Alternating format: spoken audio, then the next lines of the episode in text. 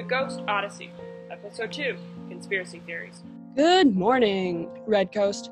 This is Avery Burns on East Coast News. This week, we will be talking about conspiracy theories. What are conspiracy theories?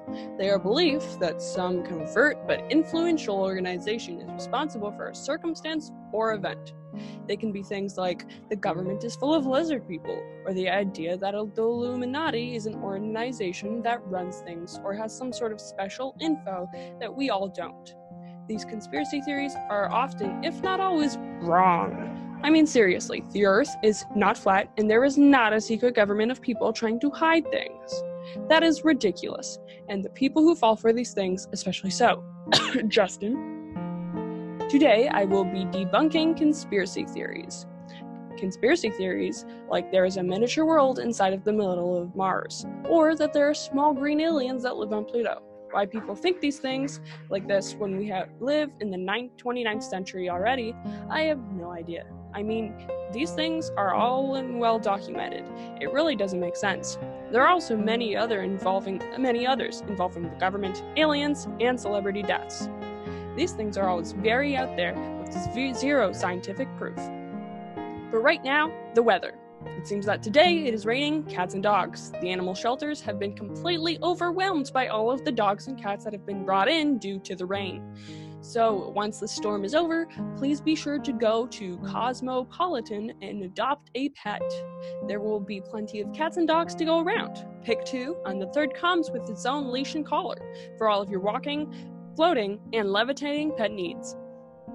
Personally, I got two cats after the storm of 96, which was a horrible storm, by the way. If you weren't in town to see it, you'd at least have had to see it the, on the news, given how big it was. It certainly was so big, it basically shut down the town for like two whole weeks. The storm of century, they called it. Raining cats, dogs, even crows and dragons, which are highly unusual. We'd never seen anything like it before, Anyway, I own two cats a gray one named Gandalf and an orange cat named Chewie. They are my favorite sentient beings in the world, and I love them both very much. I named them both after famous characters in these big old movie franchises.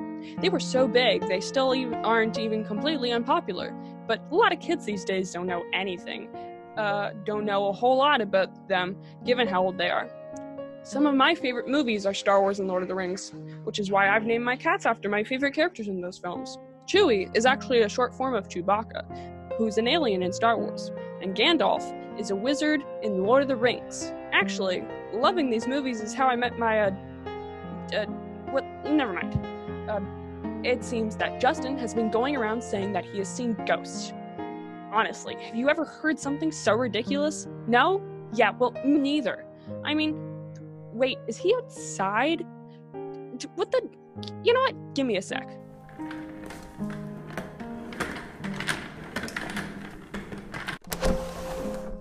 Hey, dude. What the hell are you doing? I mean, you, yeah, you, Justin.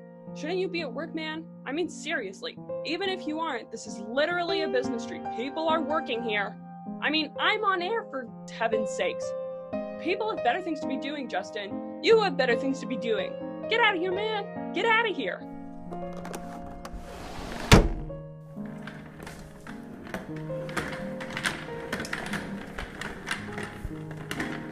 That guy is seriously a menace to society, I tell you. Anyway, what was I saying? Oh, right, ghosts. I mean, like, ghosts do not exist. We all know that spirits exist, but ghosts do not. There is a huge difference between the two, and ghosts just don't exist. That is a scientific fact. Spirits are non physical parts of a person in which the seat of emotions and characters, the soul. Ghosts are an apparition of a dead person who is believed to appear or become manifest to the living, Typ- typically a nebulous image. They are different, and anything that might be considered a ghost already is called a spirit. Hence, not only is that incredibly rude, but absurd. Weirdly enough, Justin's actually a good librarian. Like, he knows exactly where every book is, but it takes forever to get the book because he'll monologue for like over an hour about how the world is fake and we're all in a simulation. I mean, he's been going on forever with these weird conspiracy theories. Like, half of them don't even make sense. I was talking about his most recent belief. Oh, hey, aliens have taken over the government. Oh, the government is probably aliens planning humanity's destruction. Go up. These things are so ridiculous. Plus, it is super rude to be forcing your opinion on everyone like that.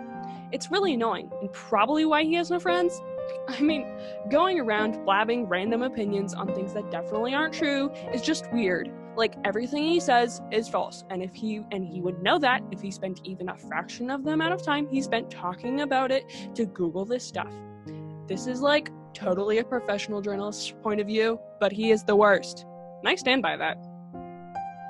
It is time for today's sponsor. That in which it is true or in accordance with fact or reality. The reality of our world and our lives. What is truth? Is it not just the discovery of what we currently know? Our truth changes regularly and is completely individual to each person. Is the truth of an ant the same as the truth of an elephant? No, their truths are completely different and always will be. Truth is always subjective and relative especially as being a part of a sentient race. Our truth is specific to our experiences and opinions. Today's show is sponsored by Truth. Time for a review of the new Rocket Johnny's. It was amazing. The food was so delicious. I mean, I've never had such good Eclipse food before. The restaurant was sort of similar to those mid 20th century Earth Burger diners, like looked like. The bur- diner had a blue theme with comfortable booths, a nice bar, and a great menu. I even met the restaurant owners, Naomi and Jacqueline Nadio. They were a lovely couple, and even lovelier people. When asked for a statement about their new diner, they said that they are so grateful that a, such a kind community has been so welcoming to them for their first few months here, and that they are also grateful that so many people have been enjoying their diner so far. 11 out of 10. I definitely recommend going, folks. It has been a couple of weeks since the mysterious boat titled the Forsaken has washed up on Sunset Beach. Mayor Cortez has released an announcement yesterday that CERN, that's uh, after further scientific investigation, the boat has shown uh, nothing. They have not yet found signs of who it belongs to or where it comes from. We only know that it seems to have washed up due to being on its own version of autopilot. Otherwise, we cannot tell anything about this vehicle. Uh, remember that time? Remember every time you said, that only happens once in a blue moon? Well, you better be prepared tonight because it is a blue moon, inhabitants. Well, Phobos is a blue moon anyway. Deimos is never a blue moon, only a purple moon. It is said that blue moons are said to be due to emotions of the moon. Naturally, because it's blue, we can assume that it is because it is sad. But like my mom used to say, to assume makes an ass out of you and me. So, we can never really know unless we ask. Although we are not quite advanced in our technology yet to be communicating with our moons. Redcoast is, Zoo is coming out with a new exhibit with chupacabras, mermaids, and dragons. These new animals are here for rest and sanctuary. At the zoo, all animals are there because of protection or aid given at the zoo, which makes them more ethical now than ever. Zoos are really just sanctuaries at this point, but being outdoors and learning about animals is always a fun and enjoyable time. So take the family.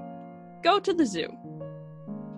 Tomorrow, Tales of Time, the bookstore downtown, will be having a book signing with Bob McDonald for his new book, A Martian's Essential Guide to Earth. Bob McDonald is known for his most popular novel, An Earthling's Guide to Outer Space. I have already read the new book, and I too will most definitely be going down to the book signing. His books are always a great read, and easy for people to read who are unused to scientific terms. I always really enjoy reading his books, and tend to take a special interest in space which he describes in an easy to understand way. Did you know that recent studies have shown that dragons can survive in space, and that and that this may mean they did not originally come from Mars? Typically, dragons will migrate from Earth to Mars and back again. But it is possible that dragons may have come from outside of our solar system, in fact. This has been your weekly fact. Our new int- radio intern, Calypso, was sent to investigate the mysterious bottomless pit in the middle of River and 6th Street. Uh, she has come back to report that it may seem to be just a giant, empty, unknown hole. The road seems to go around the hole, like it is not always like it has always been there. I've been here forever, and I can tell you, it has not always been there. What is in the pit or where it goes, we do not know. Calypso says that they have thrown a tire down the hole to see how long it takes to hit the bottom for scientific research. She says this is that she says that she only left for a split second and because it was taking so long to hit the bottom. But when they came back, the tire was back outside the hole. I suppose that this mystery is best left to scientists then. One of our many and upcoming festivals is Pride, which is next month, which means that there will be a Pride parade where everyone can have parade floats, plus a ton of local businesses and food vendors. I may only be a simple entity, but I always always love to enjoy a good pride. Celebrating who you are and where you come from is always a worthwhile and important use of time.